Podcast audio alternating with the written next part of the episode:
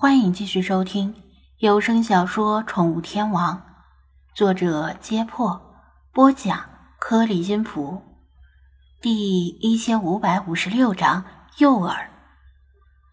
第二天早上，一如往常的起床、做饭、吃饭、拆卸帐篷、重新打包行李。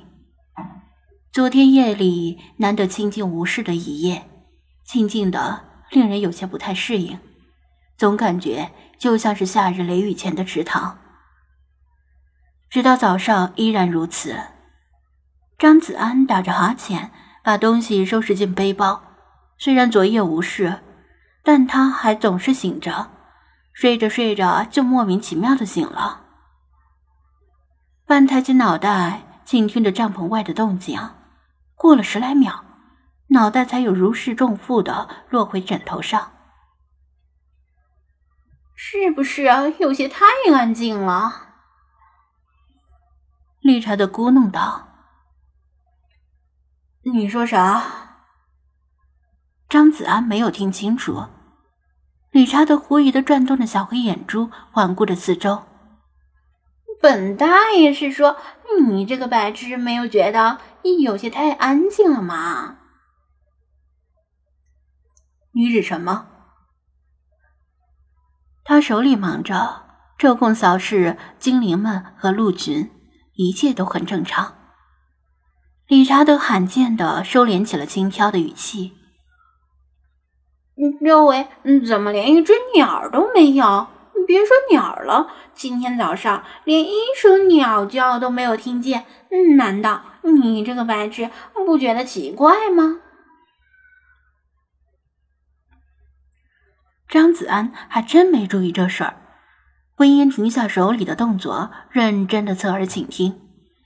红木森林公园的树木以红木为主，其他树木比较少，因为红木长得太高，其他树种很难。与其争夺阳光，粗壮高大的红木，每一棵的树叶都如重重伞盖般覆盖了一大片范围，这就导致行走在森林里，明明能够听到周围不绝于耳的鸟叫声，却连一只鸟都看不见。而现在的情况，是连一声鸟叫都没了。张子安每天像蜗牛一样背着沉重的背包，还要时刻留意附近的动静，以防突发的危险，没有太多的闲心去注意鸟叫不叫。不过回想起来，好像早上睡过头的时候有被鸟叫声吵醒过。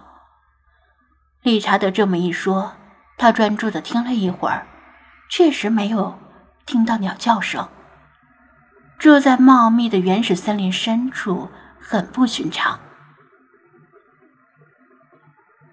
是不是太早了？夜间活动的鸟刚回窝里歇着，白天活动的鸟还没有离窝吧？他提出了一种可能。理查德不屑的用鸟喙搔搔羽毛。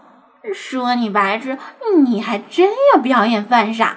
你以为鸟类的活动跟人类一样吗？可以精确到九九六上班这三个数字概括吗？张子安，轮不到你来比试吧？而且我早已从九九六中解脱了。其实他知道他说的有道理。他给出的理由很牵强，再沿路观察一下吧，没必要急于这么早下结论。”他说道。理查德不服气的叫道：“敢质疑本大爷的观察力？你这个白痴是不是活得不耐烦了？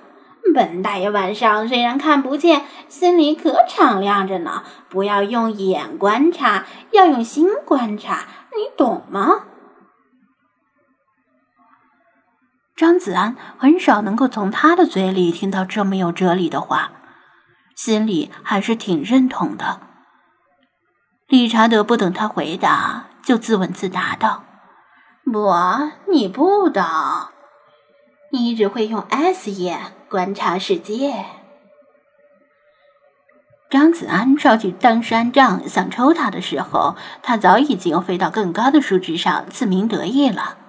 鸟叫的事儿需要进一步观察才能够确认，但确认之后又有什么意义呢？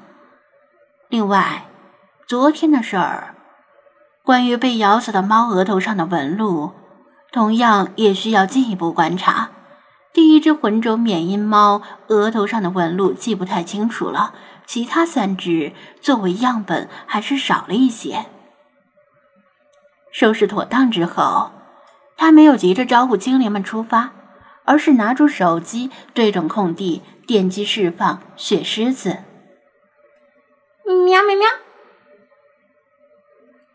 雪狮子一脸懵逼的出现在落叶上，眨着眼睛打量着四周。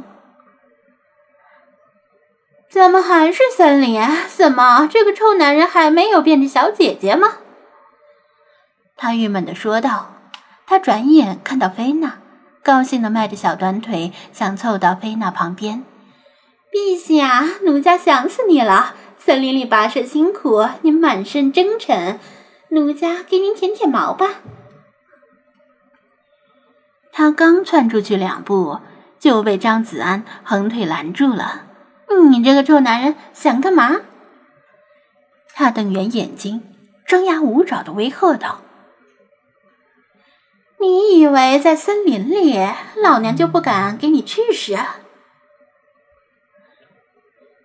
把你叫出来，主要是想请你帮个忙。”张子安自动忽略了他的其他话。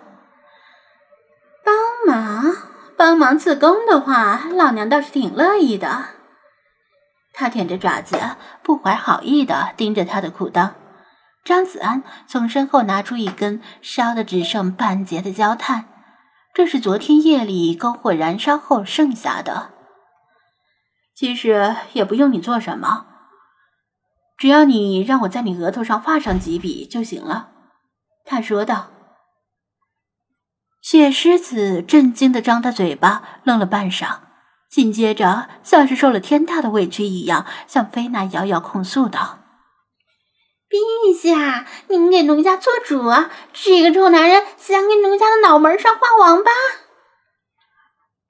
这他妈都什么乱七八糟的！雪狮子愤愤不平的叫道：“你当初你这个臭男人一睡不醒，老娘都爪下留情，没给你的脸上画王八呢！现在你要恩将仇报！”老娘果然没看错你，臭男人都该死！不是啊，当初你没画是因为你的爪子握不住笔吧？否则你绝对不会放过这个机会的。张子安吐槽道。雪狮子像是被戳中了心事，恼羞成怒：“呸呸呸！你要你管，反正老娘没画。”跟雪狮子吵架。与跟理查德斗嘴一样毫无意义，他总会把他拉到和他一样毫无底线的程度，然后凭借丰富的经验击败他。我不是要在你的脸上画王八，只是画几条竖线而已。他瞅着雪狮子额头上那一道龟背黑纹，解释道：“雪狮子通体洁白胜雪。”只有额头上有一线龟背黑纹，他觉得可以改造利用一下。侦探分析出了连环杀手的作案偏好，接下来应该怎么做呢？坐等杀手露出破绽，肯定是不行的。坐等只能眼睁睁的看着受害者不断的增加。正确的做法是。一方面对符合受害者特征的高危人群提供保护，另一方面主动出击，让警员乔装改扮，扮演成杀手喜欢的受害者类型，然后在杀手可能出没的地方放油，吸引杀手出手。当然，光是警员自己肯定不行，周围得有更多的警员乔装暗暗保护。否则，若是连警员都被害了，那整个警局的脸都要被丢光了。弗拉基米尔想自告奋勇，让张子安在他额头上画几条 M 型黑线，由他扮演诱饵，吸引猛兽现身。但他考虑到，万一发生冲突，他是攻击的主力，而且他的样子一看就非常的激进，不像是好欺负的，不一定能够吸引到猛兽。